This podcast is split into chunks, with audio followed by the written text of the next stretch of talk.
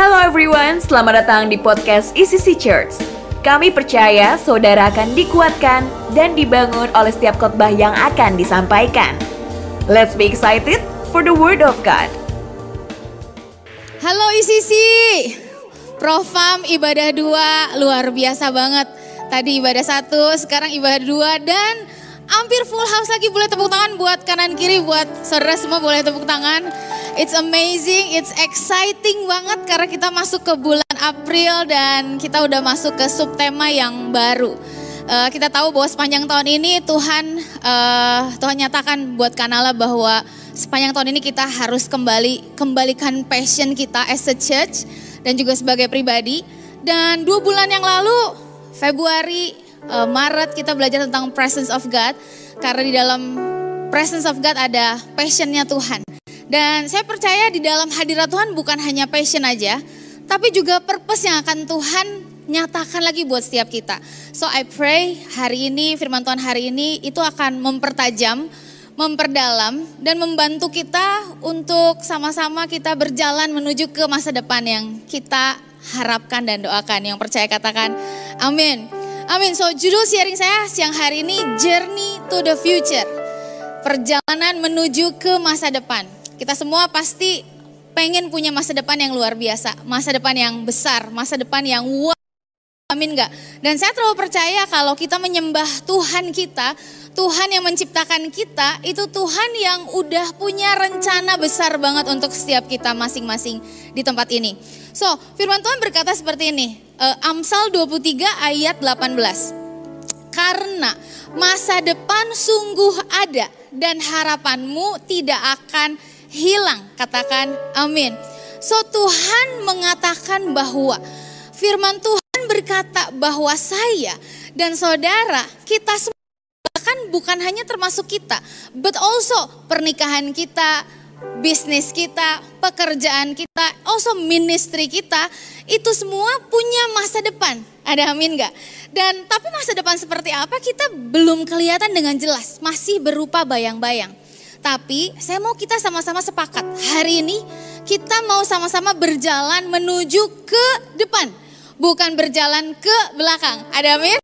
Kita mau sama-sama sepakat bahwa hari ini, mulai dari hari ini kita akan berjalan, we will journey to the future. Yang setuju katakan amin. So dalam melakukan perjalanan menuju masa depan ini, saya temukan ada 3 hal yang harus kita punya. Hal yang pertama yang perlu kita punya in the journey to the future adalah alasan hidup. Seperti yang lagu penyembahan tadi kita nyanyikan, Kaulah alasanku hidup, why am I here? Ini kayaknya sebuah pertanyaan yang hampir semua orang di dunia ini bertanya. Dan saya percaya gini, kalau alasan kita hidup kuat, maka hidup kita akan kuat. Kalau alasan hidup kita weak, maka hidup kita, perjalanan kita akan weak juga, lemah juga. Banyak orang hari-hari ini kehilangan alasan yang kuat untuk hidup.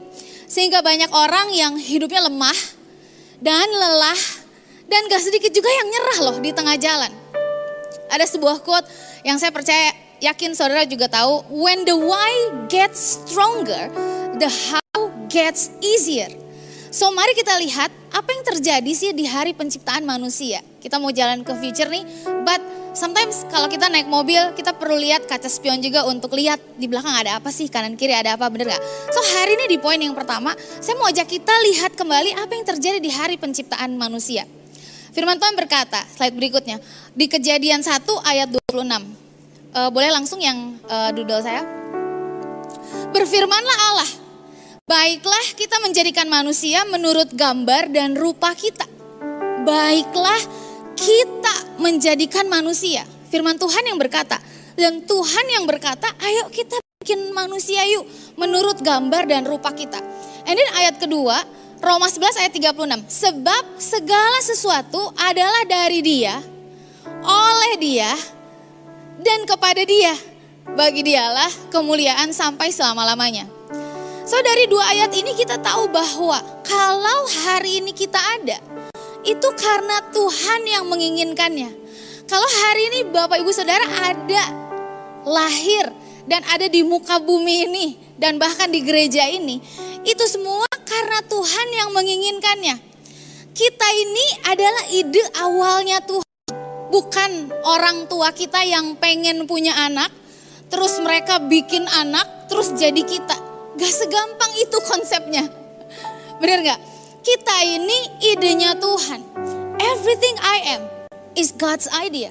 My existence is God's idea.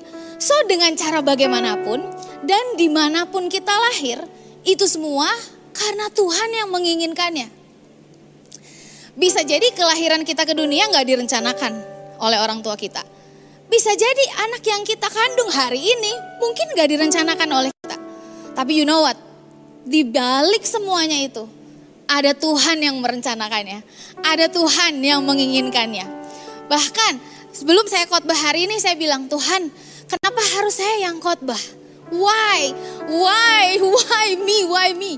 Minggu lalu saya ada di panggung. Minggu lalunya ada juga. Selasa nanti ada worship night. And then Easter nanti ada.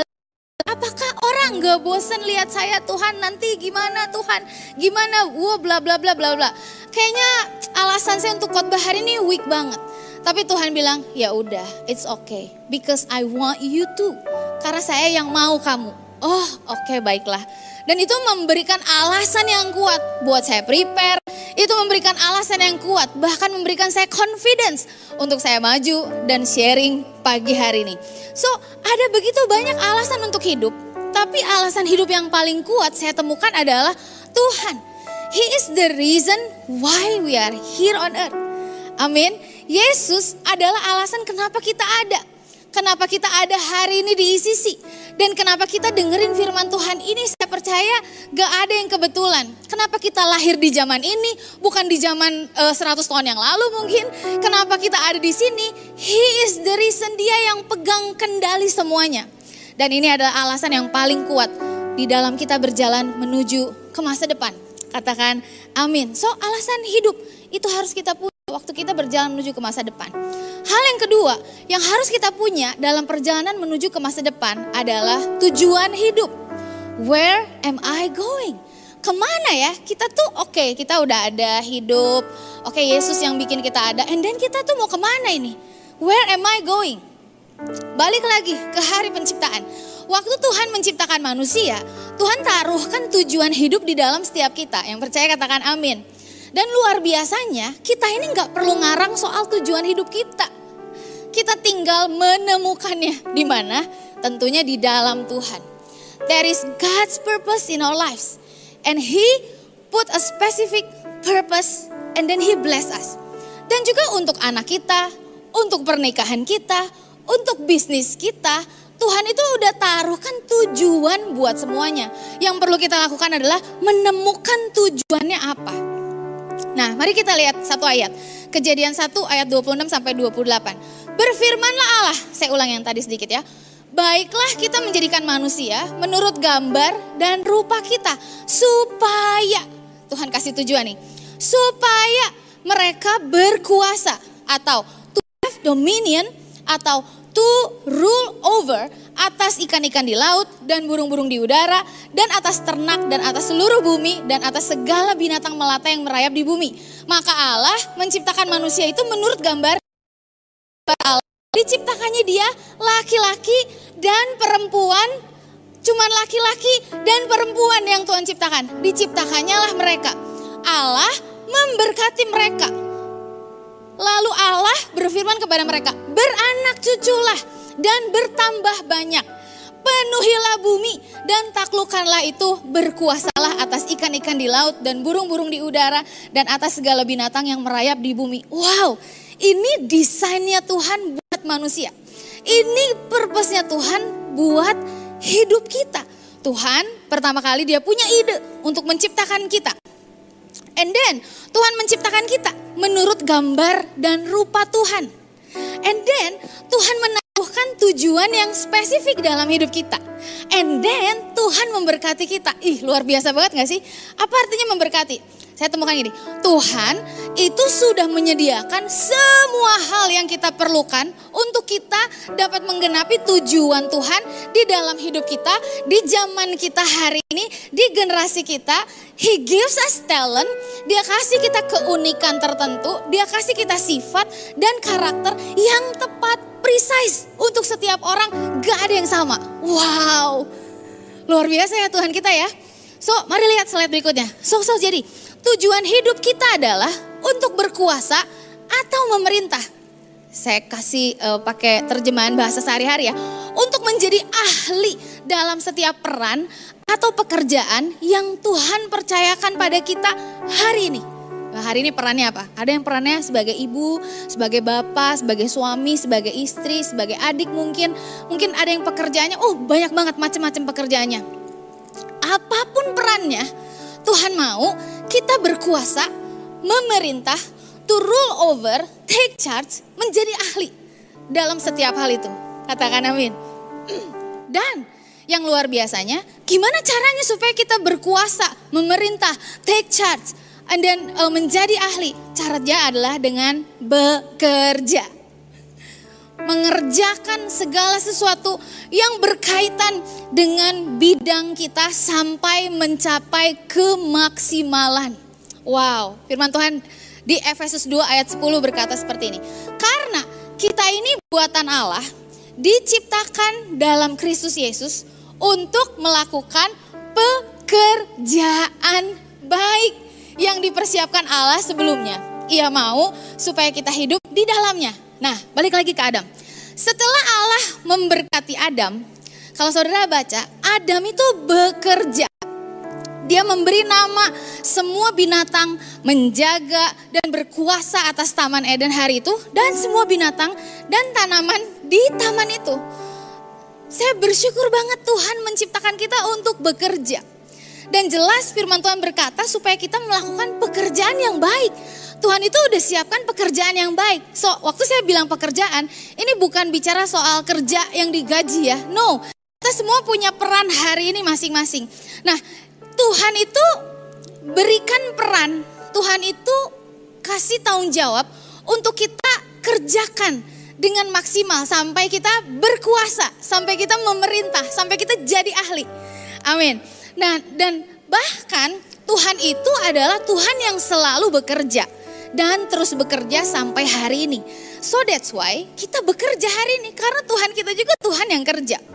Bahkan ya, hidup kekristenan kita bukan hanya nunggu giliran masuk surga. No. Tapi firman Tuhan di Filipi 2 ayat 12 berkata, kerjakanlah keselamatanmu dengan takut dan gentar. So kekristenan kita harus dikerjakan juga. Sebagai orang Kristen, kita harus mengerjakan bagian kita sampai kita memerintah, berkuasa, pinter, jagoan gitu. Jadi Kristen bukan Kristen yang abal-abal, tapi Kristen yang jago gitu. Tahu Kristus itu siapa, terus mengenal banget siapa Tuhan yang kita sembah. Katakan wow. So, listen to this. Waktu kita bekerja, kita ini sedang hidup serupa, segambar dengan Allah. Wow, Tuhan kan cipta kita untuk serupa dan segambar ya. Karena Tuhan kita adalah Tuhan yang selalu bekerja. Dan terus bekerja sampai hari ini dalam hidup kita. Jadi waktu kita lagi mengerjakan peran kita nih, kita tuh lagi menjadi serupa dan segambar dengan Tuhan. And then next, waktu kita menjadi ahli dalam setiap peran dan pekerjaan kita, kita sedang hidup merefleksikan siapa Tuhan yang kita sembah. Why? Karena Tuhan kita adalah satu-satunya yang paling ahli jadi Tuhan. Gak ada siapapun juga yang bisa jadi Tuhan. Saya pernah coba sih beberapa kali jadi Tuhan, gagal, kacau. Dan Tuhan itu satu-satunya yang paling ahli jadi Tuhan. Dia gak ada tandingannya, dia paling hebat, dia paling baik, dan dia paling berkuasa. So ECC, apapun peran kita, pekerjaan kita hari ini, of course beda-beda, kerjakan dengan baik. Take charge, rule over, dan menjadi ahli di dalam peran dan pekerjaan yang hari ini Tuhan percayakan. Perannya beda-beda pasti, pekerjaan kita beda-beda pasti. Gak usah saling meributkan pekerjaan, ributkanlah soal tujuannya. maksimal atau enggak, memerintah atau enggak. Nah, seringkali kita itu masih suka meributkan pekerjaannya, perannya, dan bukan tujuannya. Mari kita lihat, saya punya satu ilustrasi tentang tambah-tambahan. Ini waktu minggu lalu ya, saya lagi ngajarin Mason tentang, Mason kan lagi mulai masuk ke division hari-hari ini, bagi pembagian.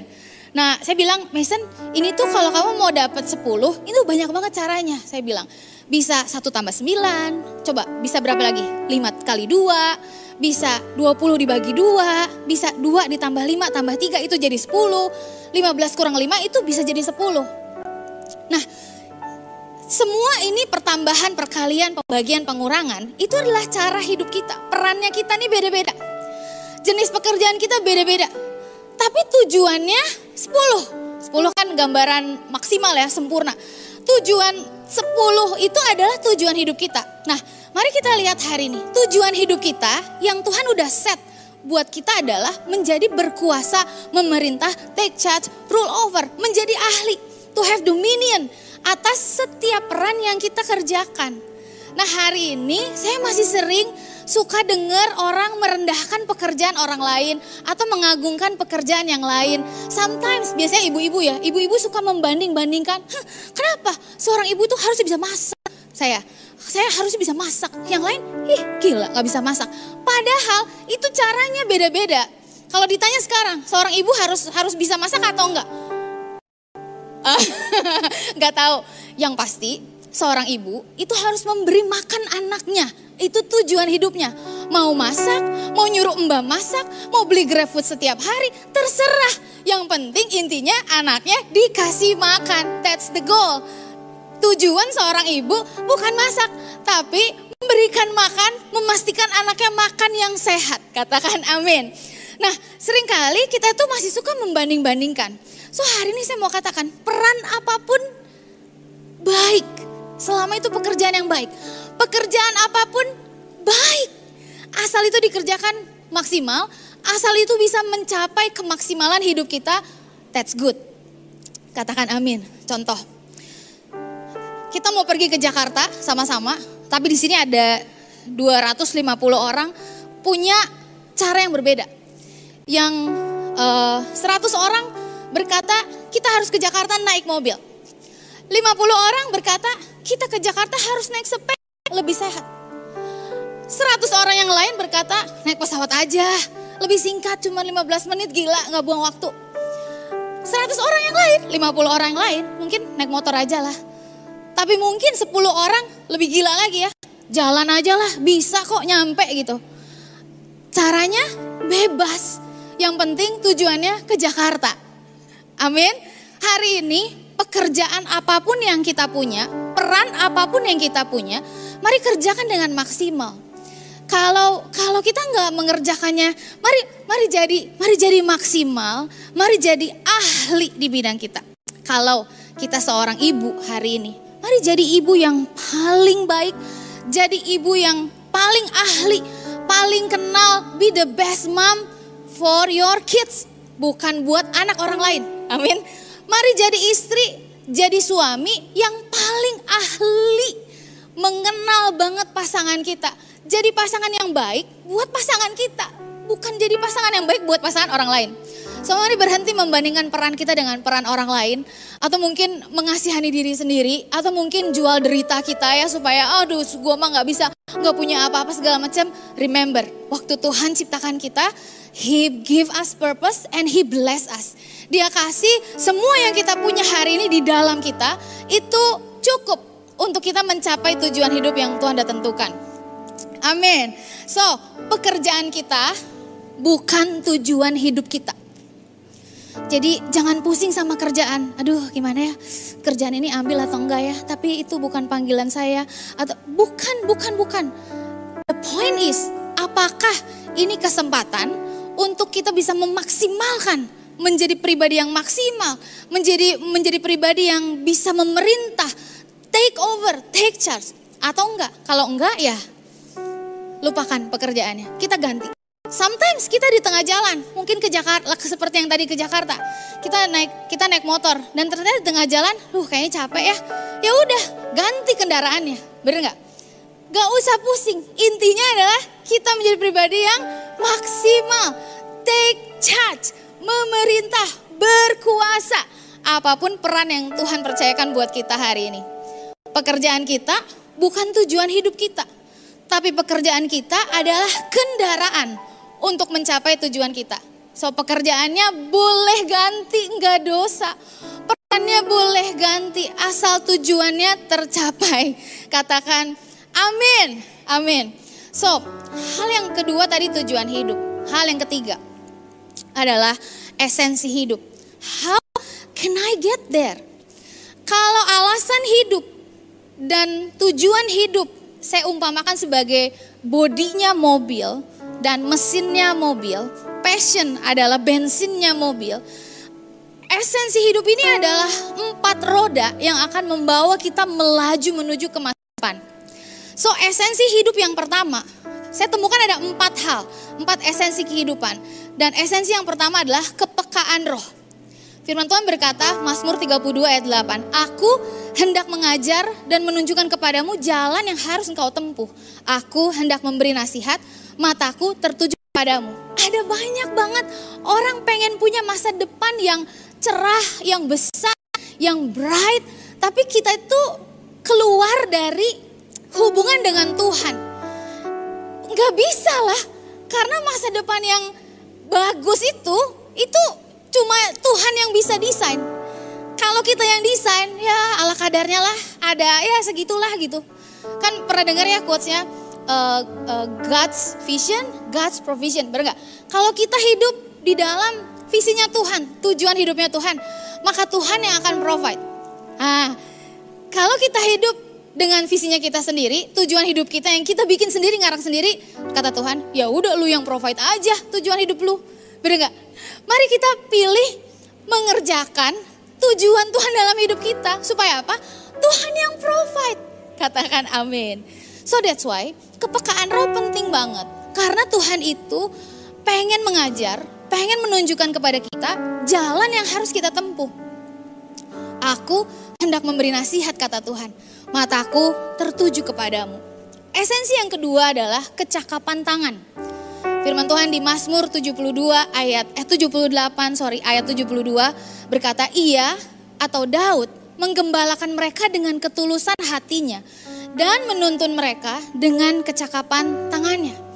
So, selain kepekaan roh, kita harus melatih pikiran kita, emosi kita, dan kehendak kita untuk dapat align dengan tujuan hidup kita.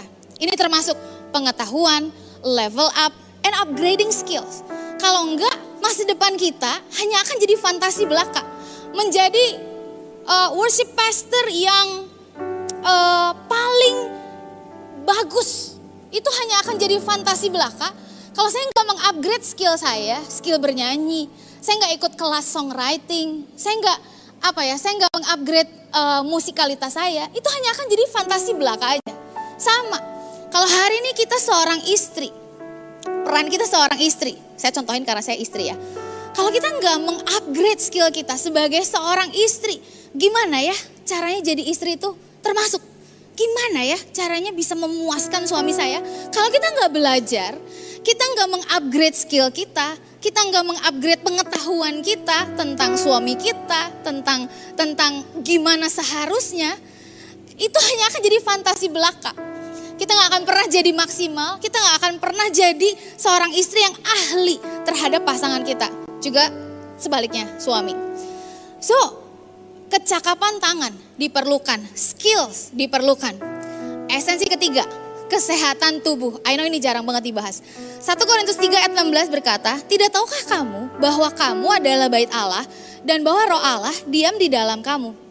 Nah, satu kali Kanala ngomong sama saya, Esli, saya sama Kak Evie perhatiin beberapa minggu lalu, waktu taping nafas kamu pendek loh. Kamu harus olahraga. Kak, saya tuh olahraga kak. Kurang, harus ditambah. Kamu cobain Zumba. Zumba? Wow, oke. Saya bilang, karena dulu saya pernah Zumba. Tapi setelah melahirkan, ya ampun, ya udahlah ya. ya udahlah gitu. Nah tapi karena lihat sesuatu yang lain, kalau Zumba kamu tuh bisa loncat-loncat di panggung tuh nafas, bisa ngatur nafas dengan baik. Jadi apa yang saya buat, saya tuh nggak setiap hari sih, masih bolong-bolong. Jadi saya tuh olahraganya malam, selain olahraga malam yang lain ya tentunya. Nah ini Zumba itu saya olahraga jam 9, sometimes setengah 9, 30 menit. Saya bilang kak, saya tuh biasanya hit 20 menit setiap hari tapi kak, kurang, tambahin 30, 40, oke kak saya tambahin. Zumba 45 menit, 30 menit, capek banget. Tapi demi apa? Demi saya bisa jadi pribadi, worship pastor, worship leader yang memerintah, yang bagus, yang jago, yang prima. Sama juga dengan peran kita, pekerjaan kita hari ini. Perannya misalnya mungkin, saya mah cuma supir, jadilah supir yang terbaik, yang tahu semua jalan tikus di kota Bandung ini, bahkan tikus aja gak tahu jalannya. Be the best, jadi ahli. Mungkin hari ini ada oma, ada opa, tadi pagi banyak oma. Jadilah oma yang terbaik, oma yang paling gokil buat cucu-cucunya. Pelajari gimana coba cucu-cucunya senang apa, ambil hati cucunya, yang jadi ahli gitu, jadi jagoan gitu. Amin. So kesehatan tubuh penting banget. Amin. Yang terakhir esensi keempat, kedalaman hubungan. Lukas 5 ayat 4-5 berkata seperti ini. Yesus berkata kepada Simon, "Bertolaklah ke tempat yang dalam dan tebarkanlah jalamu untuk menangkap ikan." Simon menjawab, "Guru, telah sepanjang malam kami bekerja keras dan kami tidak menangkap apa-apa. Tapi karena engkau menyuruhnya, aku akan menebarkan jala juga." Nah, jala bahasa Inggrisnya adalah net. Dan net biasanya kita kenal yang namanya networking atau hubungan. Sometimes kita nggak maju-maju nih karena ada satu roda ini yang kempes, atau mungkin kita mungkin berkata bahwa aduh saya mah bukan orang hubungan lah. Gak bisa lah, gigituan lah, ya udah gak bisa juga berarti ke masa depan. Setiap kita, saya percaya banget, bisa banget membangun hubungan. Because we are a relational person, bener gak? We are a relational creature. Kita diciptakan oleh Tuhan yang sangat hubungan banget. So kita bisa banget. Dan Tuhan berkata gini, mungkin kamu gak udah kerja keras, bener gak? Seringkali kita kerja keras, tapi kita gak kenal siapa-siapa. That's why kita mentok, kita gak pernah keluar, kita gak pernah maju ke satu dimensi yang baru, dimensi pekerjaan yang baru. Kita gak pernah mengalami leap of sukses, karena mungkin Tuhan berkata, kamu gak menebarkan jalamu ke tempat yang lebih dalam. Nah, Tuhan lagi challenge kita hari ini untuk kita menebarkan jala kita ke tempat yang lebih dalam. Apa artinya? Mari bangun hubungan dengan orang-orang yang selama ini kita punya dengan lebih dalam lagi. I know some of you mengalami trauma atau luka karena bangun hubungan yang terlalu dalam lah. Saya juga sempat trauma. Karena aduh udahlah gak usah terlalu dalam lah sekarang mah kayaknya it's too hurt for me lah. Tapi Tuhan bilang gak bisa.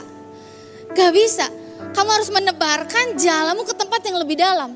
Karena disitulah semua treasure, semua wisdom, semua hal yang kita perlu untuk kita melaju ke masa depan kita. Katakan wow. So, lihat doodle saya terakhir untuk saya wrap up yang esensi hidup ini. Seperti mobil, kita perlu 4 roda untuk mobil bisa berjalan. Ada kepekaan roh, second wheel adalah kecakapan tangan, third wheel adalah kesehatan tubuh kita, and then fourth wheelnya kita adalah kedalaman hubungan. Semua 4 hal ini yang luar biasanya Tuhan provide di dalam rumah Tuhan loh. Semuanya ada. Kalau hari ini cek semua jemaat kita ya. Kepekaan roh ya jelas lah. Pastor, ada bapak rohani, apalagi zone supervisor lah. Banyak banget yang kita bisa tanya, kita bisa belajar, and then we have spiritual journey class, and then we have ibadah setiap minggu. Itu mempertajam kepekaan roh kita. And then kecakapan tangan. In every ministry, saudara lagi diasah keterampilannya, kecakapan tangannya. Semua hal, semua orang yang tadinya mungkin nyanyinya biasa aja, main musiknya biasa aja. Tapi waktu mereka masuk ke dalam departemen praise and worship, mereka mulai mengalami tuh kayaknya harus latihan, nanti dimarahin sama Ci Esli ya. Kenapa lirik gak hafal? Terus nanti ditegur juga sama Ko Ervin, kenapa lu gak ngulik? Wah, pokoknya di situ diasah, asyiring, jadi IO, jadi semua hal, every ministry yang ada di ECC itu membentuk, membuat tangan kita jadi cakap. Wow. And then kesehatan tubuh di ECC ada banyak banget PT-PT yang olahraga, bahkan Sabtu kita punya activity teens olahraga. Ada juga kok yang olahraga. Gak kurang apa lagi Kanala, Bapak rohani kita atlet juga. Kurang apa lagi? Kalau kita bisa maksimalkan semuanya, kita bisa ambil semuanya, itu akan membawa kita menuju ke masa depan. Dan yang terakhir, kedalaman hubungan. Kurang apa? Di sini kita gereja yang sangat hubungan, bahkan mungkin terlalu dalam hubungannya. Tapi semuanya itu membentuk kita, memberikan kita esensi hidup yang kita perlukan untuk kita menuju ke masa depan kita. Ada amin? Ada amin? You got something, kalau Kanala bilang you got something today. terakhir gambar terakhir saya tunjukkan. So kita ada di semua orang punya masa lalu dan ya here now, masa sekarang, dan hari ini kita sama-sama belajar bahwa why am I here? Aku ada di sini bukan karena dipaksa, bukan karena kecelakaan, bukan karena tiba-tiba, tapi karena Tuhan menginginkannya. And then kita punya tujuan hidup. Kita tahu hari ini bahwa Tuhan mau kita menjadi memerintah, berkuasa, menjadi ahli di setiap peran kita hari-hari ini. Dan hari ini juga kita tahu yang namanya esensi hidup yang jadi roda untuk membawa kita jalan menuju masa depan kita. Kepekaan roh, kecakapan tangan, kesehatan tubuh, kedalaman hubungan. Wow. Oke, saya kasih contoh terakhir. Gak usah jauh-jauh ke masa depan kita 30 tahun lagi mungkin ya. Tapi saya kasih contoh, waktu kita preparing worship night nanti Selasa, itu udah di-prepare dari 2 bulan atau 3 bulan ya, lupa. Idenya udah dari lebih lama lagi, maybe 5 months, aku lupa ya, 5 months. Idenya, Kanala punya ide, dan kita punya program worship biasanya di akhir tahun, tapi karena punya ide kita majuin ke depan, oke. Dan hari itu saya bawa dalam doa, Tuhan kalau mau ada worship night, oke Tuhan saya mau worship night. Terus udah gitu, give me a reason why should we do this. Dan Tuhan kasih satu ayat. Nah makanya kenapa kepekaan roh penting. Karena kalau alasan worship night-nya gak kuat, maka tim yang akan melayani gak akan kuat. Maka nanti worship night gak akan kuat. Dan dampaknya akan, gak ada dampaknya lah, we just wasting your time lah, sorry ya.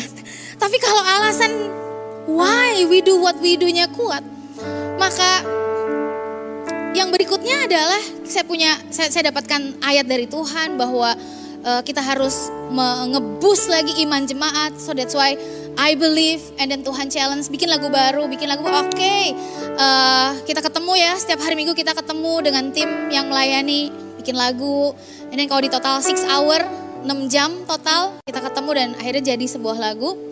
Liriknya bahkan tercipta waktu saya lagi isoman, tergeletak di kasur, dan liriknya jadi. Dan tapi setelah itu gak cukup hanya kepekaan roh, gak cukup hanya saya punya alasan, saya punya tujuan, gak cukup hanya kepekaan roh, kita perlu sama-sama melatih tangan kita untuk cakap, bener gak? And then we've been practicing, latihan demi latihan entah yang keberapa kali lah, udah gak tahu. Latihan online, latihan onsite, bahkan setelah ini kita mau latihan lagi sampai sore. Supaya apa? Supaya kita bisa bagus dong. Supaya kita bisa take charge, supaya kita bisa memerintah. Rule, bener gak? And then setelah itu kita perlu yang namanya kesehatan tubuh. Saya encourage tim untuk puasa. Dan buat saya personally, makan kerupuk itu enak banget, ya gak sih? Keripik enak banget, apalagi yang pakai bumbu, enak banget. Makan sambal itu enak banget. Petis homan, I skip semuanya itu, saya cut semuanya itu. Kenapa? Saya mau jaga kondisi. Kan gak lucu, peka banget sama roh, udah jago banget, saya udah hafal semua lirik, tutup mata, mau dimana juga hafal. Gak perlu ini, gak perlu lirik sini, gak perlu bantuan, hafal. Tapi radang tenggorokan, percuma, well. Bener gak? Percuma ya. And then setelah kesehatan tubuh, saya perlu juga punya kedalaman hubungan. Orang-orang tadi gak akan mau diundang tuh kayaknya, susah, akan diundang susah. Kalau saya gak punya hubungan yang dalam, saya gak coba bangun, saya gak coba tebarkan net saya untuk berhubungan dengan dalam. Jujurnya, Kanala yang punya hubungan dalam dengan Kak Franky. Tapi waktu Kanala, kamu ke Bali ketemu Kak Franky. Aduh, saya udah malas banget ya, ke Bali tuh kan ke pantai gitu ya. Bukan meeting gitu, bener gak sih? Ke Bali itu liburan gitu, ke beach club gitu ya, minum gitu Nah, tapi ke Bali tuh, kamu meeting ya sama Kak Franky. Ya udahlah. Kesek sana ke Bali, and then sambil ministry juga ECC Bali, and then of course aku ke beach club juga anyway. Tapi saya ketemu juga dengan Kak Franky, bangun hubungan dengan dia, and then saya bawa beberapa tim saya juga untuk just show them how, gimana sih caranya bangun hubungan, ngobrol sama mereka sama Kak Feby. Pulang dari situ nggak stop di situ dong, saya WhatsAppan, apa kabar Kak, bla bla bla bla bla sampai terakhir. Dan sampai terakhir kepekaan roh diperlukan lagi. Tuhan bilang kayaknya kurang ya. Saya rasa I feel kayaknya kurang. Kalau cuman Kak Franky doang, bukan Kak Franky jelek, Kak Feby jelek, tapi kayaknya kurang mewakili semua generasi. Tiba-tiba saya keinget satu nama, Yesua Abraham. Dan saya propose, Kak, kalau saya undang Yesua Abraham, boleh nggak? Boleh banget kalau dia bisa. Itu cuman dalam itu saya kontak Yesua karena udah kenal sebelumnya. Nah, coba nggak kenal, saya mau undang siapa? Mau undang siapa? Kalau saya nggak kenal sama Yesua, saya dari tahun-tahun sebelumnya nggak bangun hubungan sama dia, nggak akan terjadi tuh. Besok Selasa ada Yesua Abraham. Cuman jeda singkat banget. Biasanya dia kan ada pakai PA lah, harus hubungin PA dan sekretaris dan segala macam. Dia bilang, yes, coba cek jadwal dong, 5 April mau nggak worship night di ECC? Laksanakan Ci, let's go. Wah, kalau saya nggak punya hubungan yang dalam, nggak akan terjadi worship night nanti.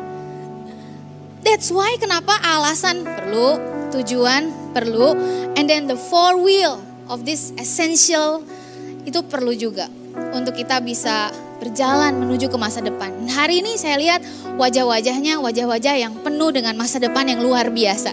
Karena we are worshiping the great God. Kita menyembah Tuhan yang besar. Only great things that He does. Cuman hal yang besar yang Tuhan rencanakan. Kalau Tuhan rencanakan, kalau kita ada hari ini, kalau Tuhan berkati kita, kalau Tuhan suruh kita untuk maksimal, untuk memerintah berkuasa, berarti memang Tuhan tuh udah kasih modalnya buat setiap kita. Mari kerjakan, mari bekerja, kerjakan semua hal yang kita punya hari ini, semua peran kita, semua pekerjaan kita, semua tanggung jawab kita, maksimalkan semuanya. Supaya dengan begitu Tuhan dimuliakan. Katakan amin, dan saya yakin dan percaya mulai dari hari ini kita akan sama-sama berjalan menuju masa depan yang luar biasa. Ada amin? If you believe it, beri tepuk tangan yang terbaik buat Tuhan kita. Saya percaya ini pesan yang khusus buat setiap kita yang mendengarkan. We pray that this message will bless you and build you. See you at the next podcast.